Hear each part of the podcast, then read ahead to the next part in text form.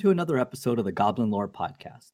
This is the final uh, episode that we have for May, which is Mental Health Awareness Month. So, we're going to be kind of uh, finishing this up with the topic of stigma today. I recorded an episode last week that kind of led into this a little bit, kind of talking about the fact that this is a really big episode and that this is actually something that, while planning for this episode and kind of thinking about it, realizes a much bigger topic than kind of what we had initially anticipated. Uh, earlier in the week, I actually put a call out on Twitter to kind of ask people, the, the, especially could they think of lore or lore tie-ins for this concept of stigma, which I think revealed a lot of what people know about stigma or kind of what people think about it. And we actually got an overwhelming response, I would say. There there was just so many people that were very passionate about this. And we learned that not only uh, two characters that we've talked about in the past, but also just many, many planeswalkers who may have had stigma be part of their sparking or been a part of their development as characters, which fits a little bit back into that trauma narrative that we've talked about in the past, or kind of that trope of what planeswalkers are and kind of how heroes uh, develop. Alex, you've talked a lot about that. We, we don't want, want to talk about the planeswalker piece of, to it now because that is a much bigger and more in depth episode that would need kind of, I think, some development first, which is the point of what today's episode is. So we really wanted to kind of leave Mental Health Awareness Month, where we did kind of all of our episodes this month focused more explicitly on mental health, talking about the concept and the idea of stigma and how that relates to mental health and actually to mental health treatment. I am uh, Q. Uh, you probably can find me on Twitter at Hobbs Q. And today we do not have an opening question because it did not seem to really fit with the theme. First, I'm just going to hand it over to my co host and let him introduce himself and talk a little bit about uh, the story that we're going to use today as our jumping off point. Uh, I'm Alex Newman, found on Twitter at mill underscore chronicler. Uh, and we want to talk about uh, Slobad and, and Glissa. Um, this is actually uh, two characters, specifically Slobad, um, that we talked about in way back episode 19, I believe it was. So we've gone through his storyline and we talked about them, uh, the concept of friendship and the importance of, of relationships between those two but we think that there this storyline is also really good for talking about stigma. Um, and so I want to talk a very brief moment about like why we're, we're going back. And the thing is is like good well told stories and, and just like real life have more than one thing going on. There's more than one lens that characters like real people experience the world through and so despite the fact that we thought this storyline this not even despite the fact the storyline was a good jumping off point to talk about friendship it's also good to talk about uh, this particular topic of, of, stigma as well. And so it's at some point now that you know we're we're in the 70s for our episodes, we are finding that we're starting to revisit some of the same topics a little bit. I know we've talked about anxiety on on we've revisited that topic from a real world standpoint. Um, at some point, we will be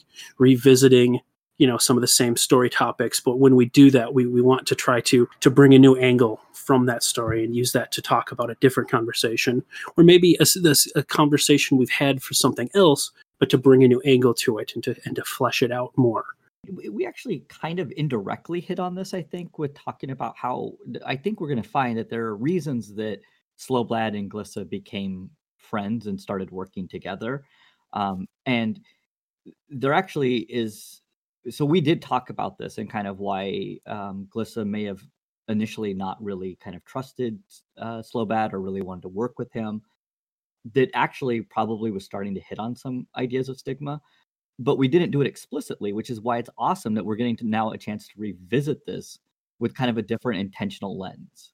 Yeah, and I think we've we've talked about a little bit in the past with some of the storylines. I know when we did Nissa and and burnout. I know I, I was struggling to boil the story down and i realized that that's because nissa had a lot of things going on. And so when we were looking at one specific lens it was like let's talk about her story from this point and kind of gloss over some of the other details because what's this is the lens we're talking about. But at some point we'll get back to nissa and talk about other aspects of of, of her story and things. And, and i think that's the case here. So um, because we want to talk about this other topic, and this is a story we've we've covered. I want to give a, a quick overview of of kind of the the part of the of their story that that we talked about in our, our past episode. Um, and so Slobad is is a goblin. This is, took place on Mirrodin. This is the story of the original Mirrodin set. Um, and we'll come back to the return to Mirrodin. I think that's where we'll have a little more details to go into different parts of the story that we didn't talk about before. But Slobad is um, is probably the most intelligent goblin that we've seen in the storyline, at least that we know of. Um, I guess Daretti is up there too. Since then, in the last few years, at some point we'll get to him, and so we've we've we've gotten a few. But Slobad was definitely the first goblin shown to be very intelligent. Um, but even before that led to some ostracization. Um, he was born under uh, the Eye of Doom, I, I, I believe that was one of the moons because or the suns. Mirrodin had five suns, one for each color, um, and so in his in that in that goblin uh, tribe, that was considered a bad sign. That was a taboo, and so it was the tradition that every goblin born under that sign was supposed to die. Actually, but um, yeah, thrown so into the great yeah. furnace. Yeah, thrown into the great furnace. There you go. Um, but Slobad's mother did not follow tradition, instead, um, hid the goblin in the air ducts rather than throwing him in the great furnace. Still, you know, infinite, infant, probably not going to survive that, but he happened to, um, Dwugget, who was part of the Krark clan, found Slobad and, and brought him and raised him among the, uh, the, the Krark clan. And so the, I mean, like his life started with this this taboo and this this thing, and then um, even in that clan. So it's just because Slobad found a place did not mean he felt at home. So even among this, yeah, and they were they were outcasts too. Yeah, even among this group of outcasts, Slobad felt alone and isolated. So it's at some point he decided to leave this group himself now, um, surviving by his wits and, and living on his own until he was then captured by the Leonin and, and turned into a servant. Apparently, let's, not say servant. It's, it's yeah, it was, yeah, a slave. yeah, he was a slave. It was not. It was not a good relationship. Well, apparently, like there was some sort of kinship there, but still, there was. It was very clear that he regardless no of how favorably he was yeah. thought of, he had no freedom. So it's and then at some point, Slobad being a smart goblin on on Mirrodin, what are you going to do? You're going to tinker. You're going to make artifacts. You're going to play around with with stuff. Well, apparently there was a catastrophic failure, one of his inventions, and uh, Slobad decided to to run. Like he had the opportunity and he was out. So from that point, he was living in the Oxida Mountains by himself um, in this cave where there was these machines called the levelers that every hundred years would go and just destroy Mirrodin so that it could be rebuilt. I guess it's there was some stuff going on in Mirrodin that ties to uh, the guy who takes control of things and Memnarch. Memnarch, yes, makes yes. people angry and Commander. So yeah, there's there's a whole thing with Memnarch and what he was doing on on Mirrodin that we've talked about some in other episodes and isn't super relevant here. So I'm going to kind of jump over that. But so in this cave, Slobad was just living by himself yeah, until he, he, chose this like life yeah. of isolation. Um, basically, he, he it was interesting. You know, like you said, he got the opportunity to run, and he did. Part of it was he was afraid of being punished um, because he knew that because if the machine had gone wrong, there was going to be punishment with it kind of before we move on to Glissa, I just want to highlight a couple of things, which is basically this idea that he was born under um, a moon, or or yeah, the blue moon of this Eye of Doom, and which already started off his life with this idea that he should be killed.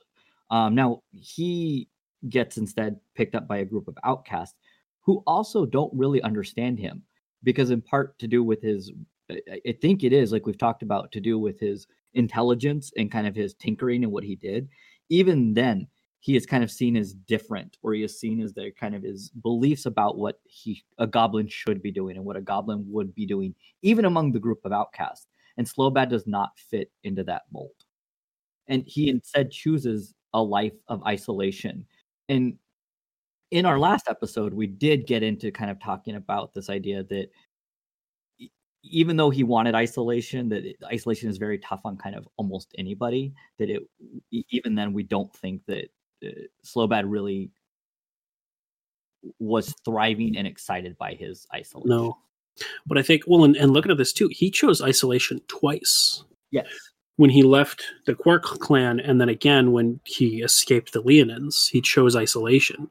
I think because that's two and well, yeah, and and that's two, and then three different societies he didn't have a place in, not really, and so he chose isolation, not really knowing what else to do. But then, um, living in this cave, eventually the levelers came back with something strange. A uh, an elf named Glissa was was caught in in one of them because um, they had gone and destroyed much of, of where she was living. And there's a whole piece to her story that I think we'll we'll talk about a little bit um, um, later. But then these two end up becoming friends. They they were a little leery of each other. Um, I think particularly Glissa of of uh, Slobad there's a few elements um, I know we talked about in our last episode about Slobad. He has a unusual way of talking, which I think is another part of what isolated him with people. Quite often, we language. This is this is a weird thing that maybe I'm going to frame this in a weird way, and, and please critique you not critique me but see what you, what you think of this. Um, but language is, uh, is is kind of an outgrowth of it's, it's how we communicate.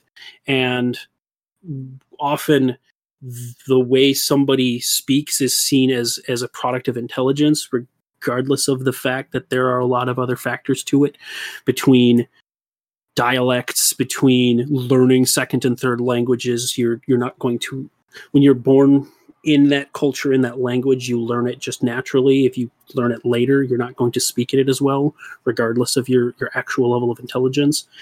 But we see that as a shorthand because that is how language is what we use to share and express ideas.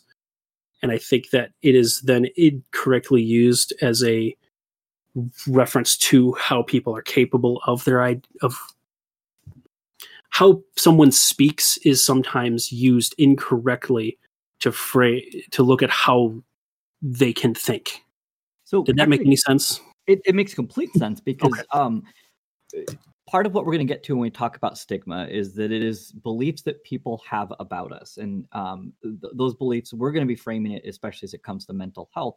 It, but it can be anything to do with intelligence or kind of uh, Glissa had beliefs, and we talked about this with kind of the way that the construction of Slobad's language was.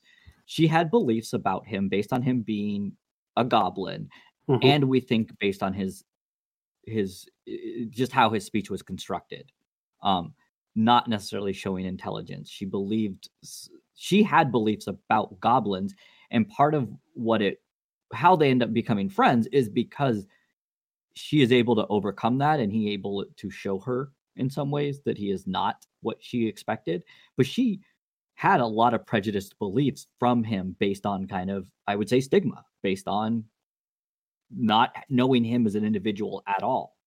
Eventually through this these these two do end up becoming friends. This leads us kind of into we have kind of a background on these two and they're really kind of going to be our framework for talking about stigma today. So let's just start off by kind of talking about what stigma is so, Alex, do you have thoughts on this? Kind of what what do you know about stigma, and kind of what is your thoughts on? on I guess stigma? my my initial understanding of of stigma, and, and this is a one of those wonderful topics where you can like have a you know fill in and, and tell me how this this goes. Is is the it's the idea of of things that kind of pull people push people out of, of communities, I guess. You know, use the word ostracize a lot. Um, it may not, it's not even necessarily that strong. I guess that's a very strong version of that. But these these things that isolate people within communities that that sort of set people against them. Yeah. So stigma at its kind of core is beliefs or prejudices that people have towards a group um, that are based on preconceived notions. And there so they're and they are basically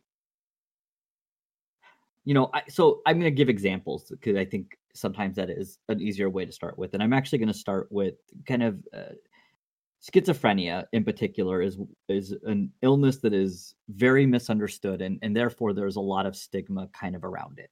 So these are beliefs that people hold that may have no basis kind of in reality or, you know, something like research does not bear these out to be true, but they are commonly held beliefs that are established through media or just I would say word of mouth or what people just talk about or know. Uh, so people with schizophrenia, one of the hallmark symptoms is kind of hallucinations and delusions. There is a lot of beliefs that people have that people with schizophrenia are more dangerous because there have been tons of news stories where you hear about somebody that has schizophrenia who killed somebody and it, they say it's you know oh well they were having demonic voices that told them to do this and so you get this idea that people with schizophrenia are more dangerous. They're more likely to harm people. However if you actually look at it it's just because stories don't get sensationalized if somebody just kills another person for you know quote unquote boring reasons like they slept with their wife. Um the research shows that people with schizophrenia are no more likely uh, to be violent than people with other mental health conditions or the general public. Uh, you know, there's beliefs that people with schizophrenia, it is such a debilitating illness and chronic that you're never going to be able to live a normal life. You can't work. That these symptoms are so overwhelming that they're going to keep you from being able to kind of live your daily life.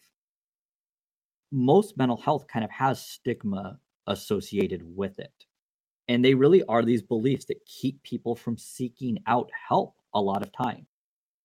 Yeah and and i know at least can speak from kind of the mental health standpoint with with my own anxiety and things too often stigma around some of those things will have people even when you start to see the signs you'll you'll deny them. Well no that can't be me because i don't fit this idea that i have of a person who is blank. Mm-hmm. despite the fact that people who are blank are much larger than that one piece but that's you know that's how stigma works. It, it it convinces you that there's these people are defined by a single thing. To the point where that language even becomes uh, a big part of that. Like uh, we talk a lot about this when we uh, you know there's a big movement within recovery psychology. And you know for each group i would say i've seen differences with this but it's that idea of defining somebody by their illness. So mm-hmm it's that adjective that somebody is schizophrenic. You know that that as you just said that conjures up images and it also defines a person by that one aspect of their life or that one thing about them.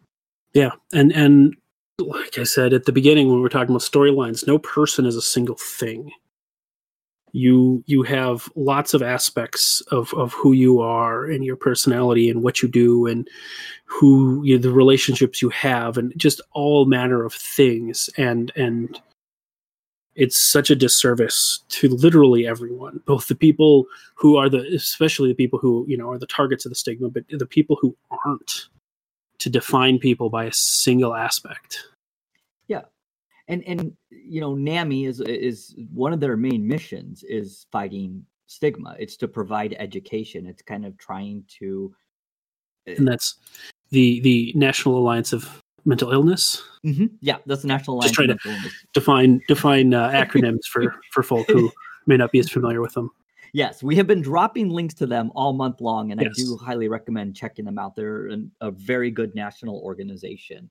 Um, but their biggest mission is to provide education about mm-hmm. mental health, talking about it openly um, because of these concerns. Um, this is really kind of to see, wow, to me, stigma is something that it's been a, a really important topic for me for a very long time, to the point that in 2002, I actually wrote my undergrad thesis about representations of mental illness in films and in the media.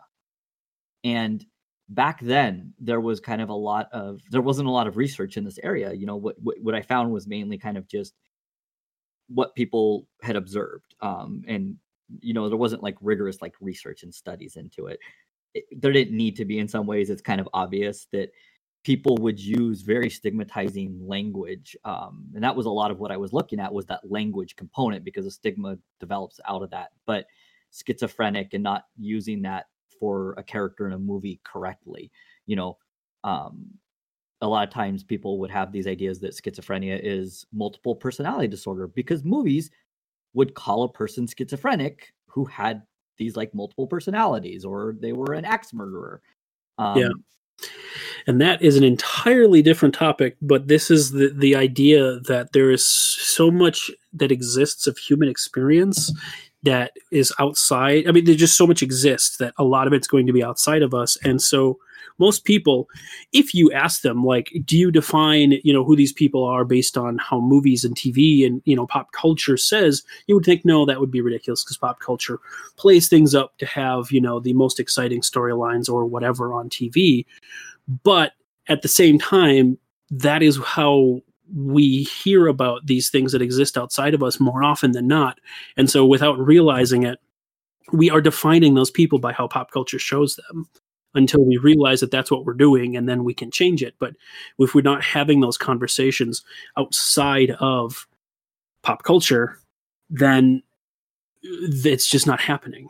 And i'll say just even mass media in general because yeah. this this yeah, refers yeah. to news. Yeah that's true. Um, uh, and and that was kind of what I was looking at. I I, I my project was basically me and I I uh, the joke is that I always find ways to get out of projects by doing what I want to do. So like I wrote a paper in college on Calvin and Hobbes for a psychology class just because and like I had to talk the teacher into letting me do it, but it was just because I uh, like was like, well, that's more interesting than whatever you want me to do. So for my undergrad thesis, I convinced one of my um uh, one of my friends who was also a senior to basically we watched a bunch of films from the 80s and we coded language to do with mental illness in the movies.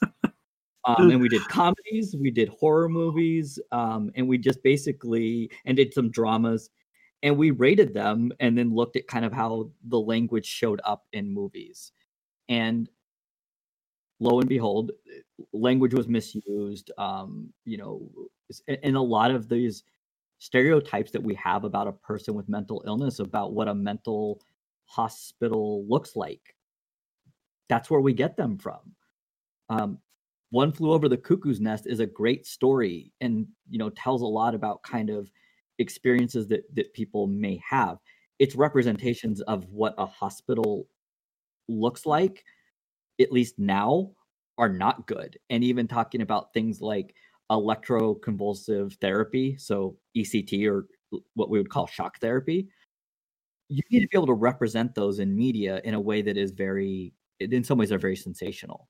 Um, whereas that's actually a very proven effective treatment for uh, treatment refractory depression especially. So depression that does not respond to any treatment that has really kind of the vegetative symptoms where the person does not you know just kind of that does nothing basically and medications don't work or help. And on top of that interestingly i found this out from my wife, it's effective treatment during pregnancy for people with depression that can't be on medications because of the effects that it may have on like the the baby um, because the the electricity is actually confined to very specific areas. It does not get to the baby. It's actually a very effective treatment when i talk about shock therapy or ect do you have i mean i don't know what you know about that but i don't know if you have notions of what that looks like or what no, I mean the the notions I have again formed by pop culture are that it's you know it's up there with leeches in in modern day medicine. Mm-hmm. Yeah, that it's horrible. That it's, it, you know, yeah, it, it is an old archaic thing that that doesn't belong in the modern medical vernacular. I think we're kind of now trying to see, or, or we're starting to see, why stigma is so so damaging I mean, understanding just kind of the the the impact of it. And right now, we're talking about this concept of basically public stigma, kind of like how the world treats us. So that's what we're seeing with Slobad, right? With Slobad, we're seeing kind of how the world treated him because of these multiple facets of his life and what they expected from him. even with having Glissa in her initial interactions with him not have trust and not have kind of well i don't know if she didn't have trust. She probably just didn't think very highly of him.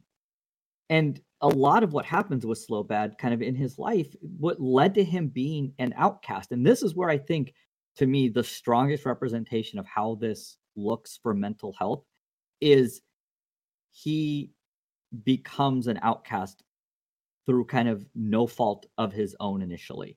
He is cast aside. And then because of kind of his traits and things that are about him, even as he's growing up from infancy to kind of, well, we don't know the timeline, but he's part of this this cult or this clan. He doesn't even fit in there because of who he is. They're wanting to kind of like, like I said, they didn't necessarily cast him out, but they weren't really accepting of him you know, Dwugget raised him and he did kind of treat him as his own, but he was still kind of isolated even among quote unquote his own people. And that to me is where we see at some point Slobad chooses to just basically say screw it and go and be on his own. Like whenever he gets that opportunity, his natural inclination or his first thought is to go be on his own because he's just been it it was until his time with Glissa and Bosh, because we see that he twice in the story early in, in his life he chose to go and be isolated.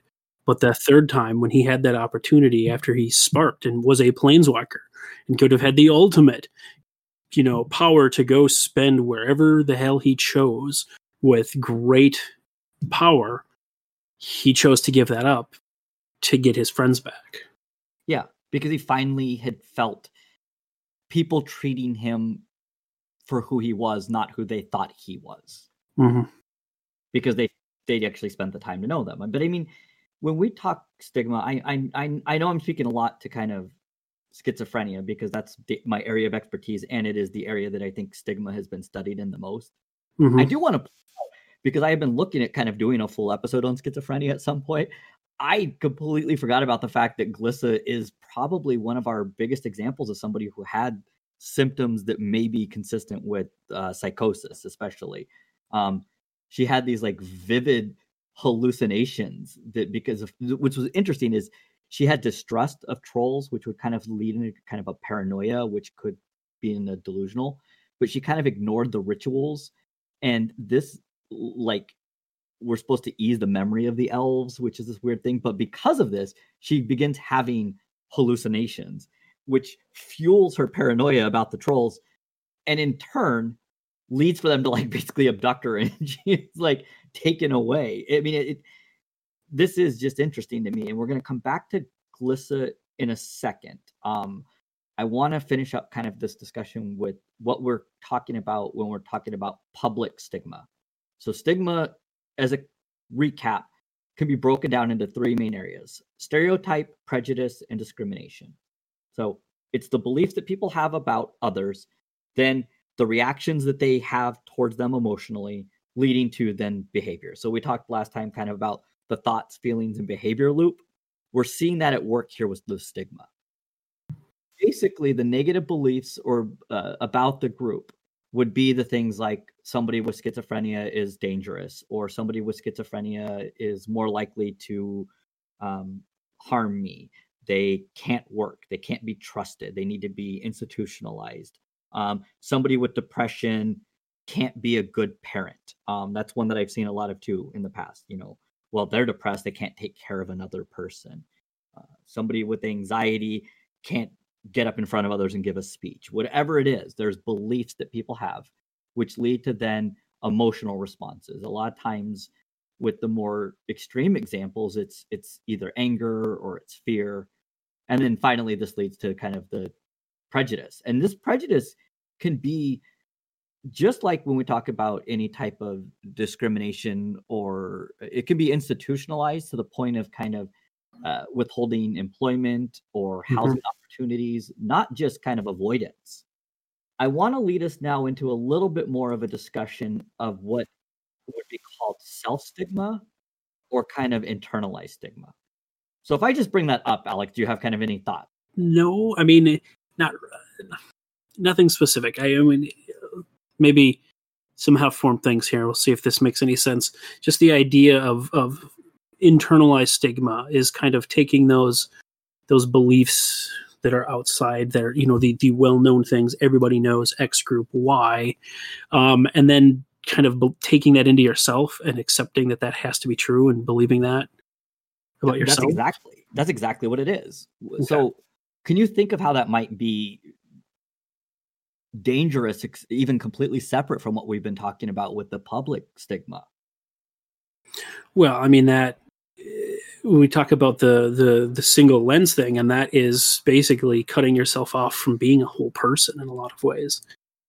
If you decide that, well, maybe not you decide, it's it's not a, a conscious decision, but if you've internalized the societal narrative about X people that is not giving you the ability to be your own person, does that make sense? Yeah, we've talked a lot about the idea of self-fulfilling prophecies. Um, and this starts becoming you have a negative belief about yourself from even the perceptions that you have or that you're picking up from mass media. So if you're somebody with depression or schizophrenia or you're somebody that hears voices and you have that experience, you may not you you have already beliefs that that have been established about what that means about those people. Um or you've heard from people well you know people with schizophrenia can't work they don't want to work they just want to you know be on disability. You start believing those things about yourself. Well gosh you know I, i'm i'm unable to um there actually is a lot of research into this that so the other half of my job that i do currently i work with people with serious mental illness. I also work with helping people return to work. And the model that we use for that came out of this field to do with schizophrenia because people with schizophrenia were not offered job services or they were only offered structured work settings where they had somebody watching what they did. They weren't asked if they wanted to work, whereas many other people, even with depression and anxiety, get asked that relatively all the time because we see the value of work and we know that it helps people not just from a financial standpoint but even just from kind of a, uh sense of self, well-being, purpose, and meaning, um, kind of some of that value stuff that I was talking about on the last episode. Well, if you believe these things about yourself, you you don't apply for jobs. You don't put yourself out there. You basically fall in line with kind of what the stereotype or the belief is, or you do things like slow bad where you start isolating. Now, I want to bring up Glissa again because Glissa is actually a main factor in the Mirrodin besiege and kind of the Phyrexians coming in and basically terraforming as they do or taking over Mirrodin because Glissa is an important character in this. So we said before that Glissa and Slobad kind of return to the surface. They get set upon by hordes of panicked goblins, which is once again just completely unfair. Panicked goblins, whatever. But anyway, our favorite tribe somehow causes Glissa and Slobad to get separated from each other. This is when Slobad is killed. Glissa gets trapped in the core above the ground, kind of. She is now living below the ground again. Above ground, the elves accuse her of basically all the damage that had been done to their community the destruction of the radix, basically there is no more trolls. They've been extinct and the trolls and the elves kind of had this relationship. Um the there were many elves who died i mean during this kind of whole situation. So during all of this she leaves and they start calling her glissa the traitor. And basically everything that kind of happens bad gets thrown onto her. Now we don't know fully kind of how this impacted her we have more of i think an allegory or kind of analogy of why this becomes interesting is the phyrexians and their kind of the glistening oil and the, it makes its way into the core.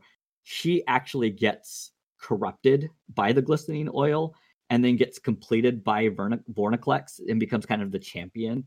Um, and she in some ways then literally becomes glissa the traitor this to me is a perfect analogy or a perfect example of what internalized stigma or uh yeah personal stigma, self stigma looks like.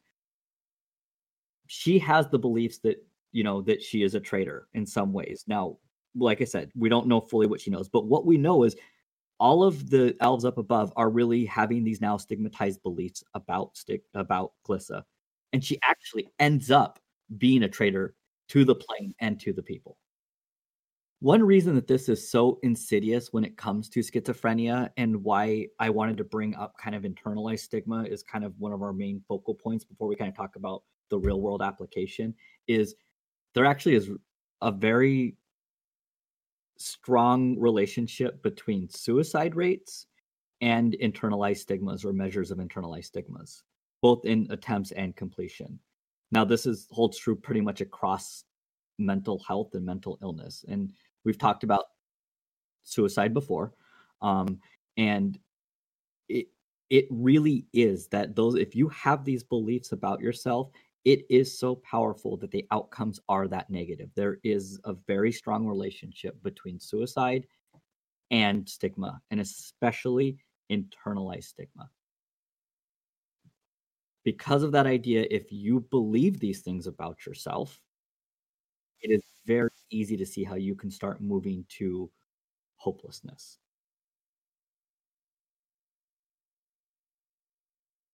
this kind of brings us to then kind of talking a little bit about well like it is kind of that question of like well what do we do?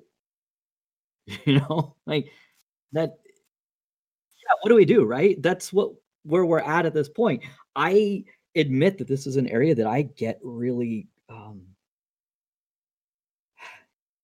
i think this is where my kind of i don't i wouldn't say it's hopelessness but kind of my own kind of sense of at times of kind of sadness uh, just because I have actually looked at this in some lenses for going on 20 years, even before this was my career or my life. I mean, it's stigma and these beliefs about it and these beliefs about what people think about mental health literally is what pushed me into this field. Um, just a quick personal story. When I was a high school student, I, I talked a little bit about this. That's when I was first diagnosed with depression.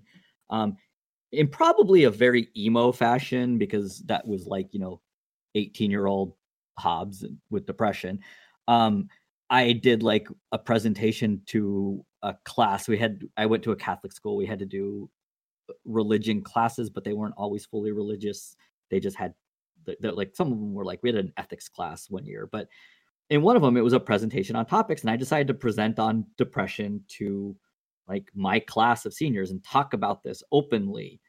Um, apparently, I've always felt comfortable talking about it once I learned about it. I remember when I was diagnosed, I didn't. Same thing I think you've said before. I didn't think, yeah, it was me. That wasn't depression. I didn't look like a depressed person. Um, I didn't have the thoughts of wanting to kill myself that my other friends had had when we were in middle school and in high school. So I talked about this in front of a class full of people and basically had people tell me like they didn't believe me. They thought that I just was doing it for attention, in part because they were like, well, you always seem so happy and you're always laughing and smiling and, um, you know, like you're an outgoing person. And so, you know, this was my first experience with it.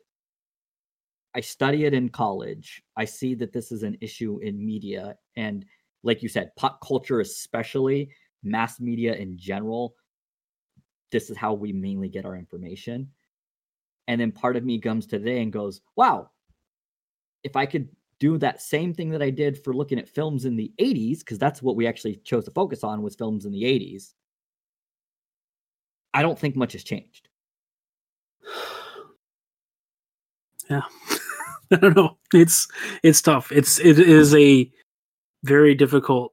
I mean, that's the whole point. That's why we want to talk about it because it's a, it's a difficult thing to talk about and and to I don't say counteract, but to to to kind of push back against the uh, what's out there to, to some degree the mass media messaging and it's because a lot of the times the the messaging isn't and I like to talk about pop, culture because the thing is, is the entertainment industry. Like, there's some good things like being entertained, especially right now while we have a pandemic going on. Having things to you know lift our spirits. That's a good thing. The problem is when that is our source of information, it's going to be inaccurate. It just is for so many reasons, both good, and, well, not good, but bad and innocuous reasons. It just is going to be inaccurate. And so it can be really difficult to try to say, okay, here, I'm, I'm, I'm losing words, and that never feels great, but that's, well, I, that's I difficult because it's uh, it's it's such a big thing, but at the same time, it's like you know we want to. I don't know. well, I think this is to me. This is I. I really think that kind of this this stumbling and stuff that we're having here is because of the fact that to me this always feels like a really big topic that doesn't have a lot of good answers. Yeah. And, you know, t- to go back to the entertainment thing, you know, we talk about serious stuff, but we try to have some entertainment value, some uplifting things. And I'll tell you right now, I'm kind of looking at the void a little bit and saying, well, how how do we bring some of that back into this episode? And I don't think we do. Is that's kind of the point of this conversation, I think. Is that this is a difficult thing and we want to talk about it some so that at least this this conversation is happening. Yeah, and I think this is where we talked about the idea that the purpose of today's episode is to start the conversation and give us a framework. This is our first time revisiting a topic or a, a very specific, sorry, this is our first time revisiting a story. Yes. And we did it with the intention that this is because we needed to set up this topic to be able to look at it more in depth and to talk about it in a much more in depth manner. Yes, and and there's some of that too. Like we definitely there is, like many of these topics, there's so much to talk about. But because this one we already have highlighted, okay, here's specific things we want to talk about, but that are far too much to talk about in this episode. I'm I'm struggling a little bit to come up with well, what do we say next? Because we know some of the things we want to say next, but they are another episode or more. So we, to, yeah, but we, we also don't want to leave this on this yes. note. I yes. think that that's what you're saying. So yes, exactly.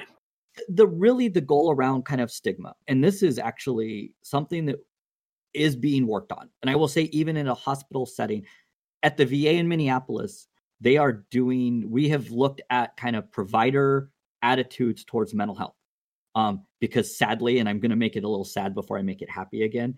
There is research that uh, providers like medical providers have these beliefs about people with mental illness which does impact care and mental or medical outcomes so there is actually work being done to combat stigma and to kind of the biggest things is it's instilling hope mm-hmm. and that is to kind of it's a two-pronged approach there's the public perception and there's also dealing with it at an individual level so mm-hmm. the individual level it really is kind of trying to if you're working with somebody or if this is something that you're experiencing and you've come up against stigma awareness is literally the first step of everything we've talked about today even if this conversation is making you realize that you might hold some beliefs about yourself because of a mental health diagnosis or mental health symptoms or other things or other things. Before. There's a lot of, unfortunately, a lot of groups in society that have yeah. stigma against them because again there's a lot of experience a lot of life that exists a lot of facets to humanity that people don't experience in, in their everyday thing. So if you're not in the majority and you're not part of that it's very easy for stigma to exist. Exactly. So we're focusing to we're focusing in some ways on mental health yeah. because of because, may being mental health awareness month and being yep. kind of more of our thing the topic of stigma can expand to you know lgbt and mm-hmm. race and economic status and there is a yeah. i mean stigma just about, is stigma. Yeah just about any facet of humanity there can be some stigma about it. So the I mean, first step is really education. It's learning about it. Um, it's learning that stigma exists. It's learning kind of about myths and misconceptions about kind of mental health. Um, we talked about NAMI, and a big part of what they do is they are trying to they're working on more of the macro level, it, mm-hmm. trying to kind of put the information out there, or they're trying to maybe work with uh, states on kind of you know regulations or just kind of treatment of people with mental health kind of mm-hmm. work with news organizations on how you frame stories because Do but they do they do have tools for individuals too. If mm-hmm. if it's, it's NAMI.org, correct? Yep. Is their website, and they're going to be in the show notes again for today. Yep. So if if you was as not just this, but any of the mental health topics that we we have talked about or that we do talk about, things start to sound. Please just check that out. It's yep. it's a good resource, and they have other resources that they can help kind of get you to. And the next steps about it is if you are somebody that experiences these things, it is to start talking about your experiences with those that you feel comfortable mm-hmm. doing that with. You know, it, it's starting to advocate for yourself and also to correct when you can if you kind of are if you if you see this or hear this and you know we we do call out racist language and we do call out kind of ableist language a lot and mental health is an area that i my experience i see a little bit lacking and i i know that so part of what i do is i try to just call that out or at least make it kind of a, aware for people.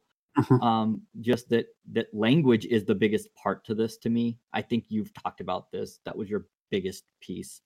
Um language is such a tool and a i mean it's yeah it's it's it's yeah i mean language is the tool that we've created to to communicate and so it's both how we express ideas in in positive and negative ways it's uh, it allows us language is what allows us to talk to each other like Hobbs and I are doing right now with each other, with you, to express these ideas. But language can also be used to isolate and put people in boxes when you have certain terms that you want to use.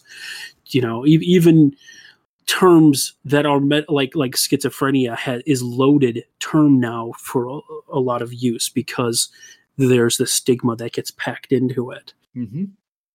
And and that's why I was yeah, like I mean it's it's it we have this language of to define an illness and there's even been you know there's discussions all the time about should we call schizophrenia something different even if it's the same kind of criteria that are being used for medical providers we've had to combat this yeah i mean there have been terms i think for for some various medical things that have become loaded with so much stigma that those terms are now not used mm-hmm. and new terms have been created to try to remove that stigma from the conversation.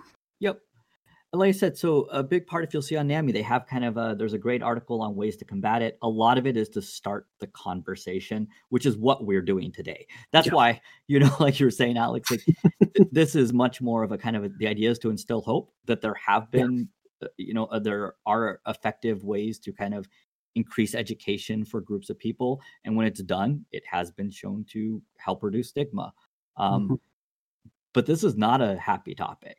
I no. mean, this is not one that I can even say, like you said, this is one that gets me kind of down when I, yeah, I like today, right now, I'm like, wow, it's been 20 years. Like, I really just, it came up as we were doing this article. It's really kind of hitting me. So, so yeah. Um, yeah But the the overall message or idea is that it, I, I talked last week about the recovery model, and the biggest part of the recovery model is the idea of instilling hope. If you didn't get a chance to listen, kind of go back through. Um, I, I wasn't able to be joined by Alex, and I really want to have a, a another discussion with him, kind of about the recovery model, because it is a framework, and it is a framework that was developed in some ways to fight stigma um, to look at mental health and recovery from mental health and addiction as a process and something that is possible that is really built around hope.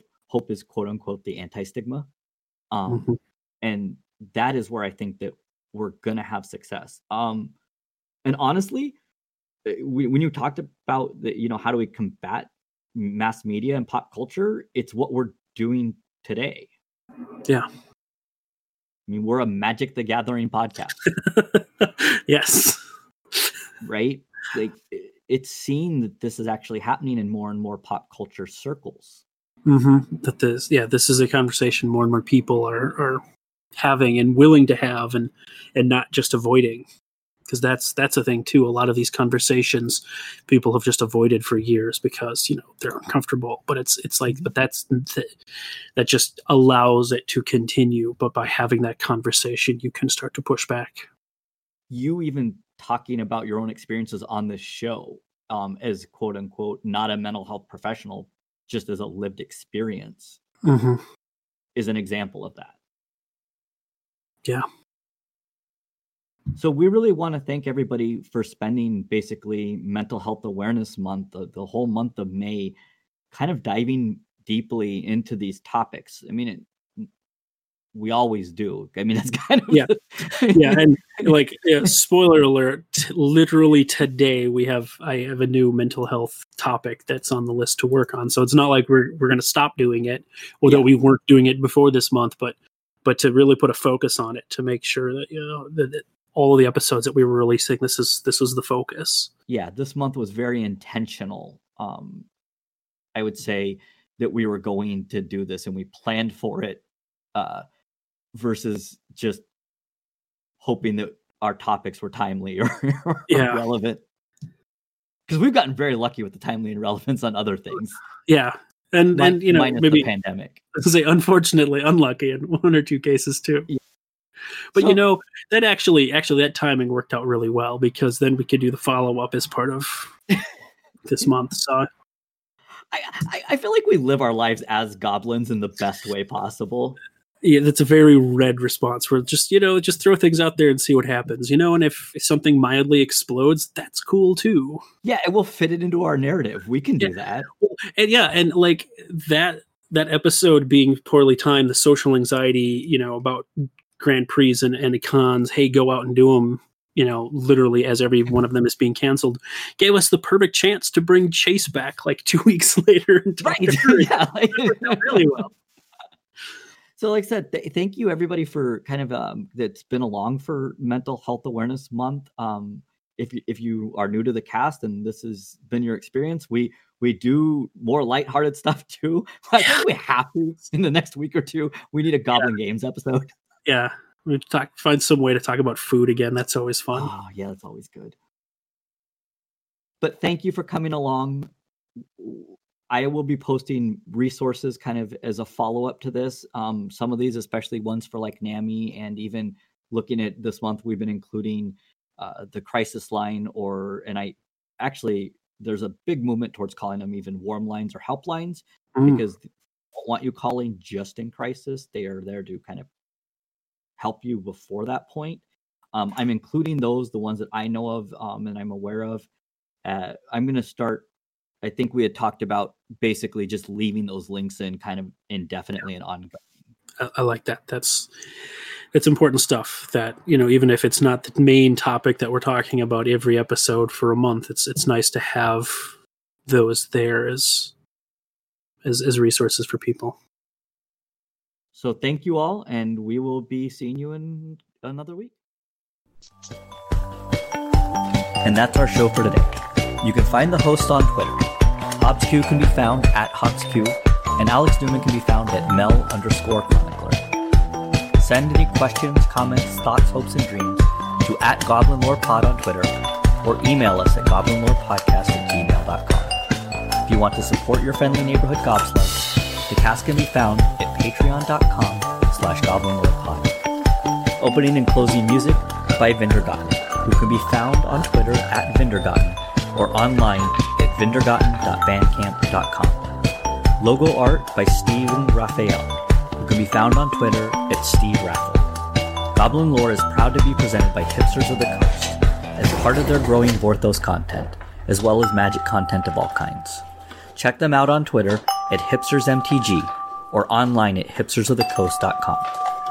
Thank you all for listening, and remember, goblins, like snowflakes, are only dangerous in numbers.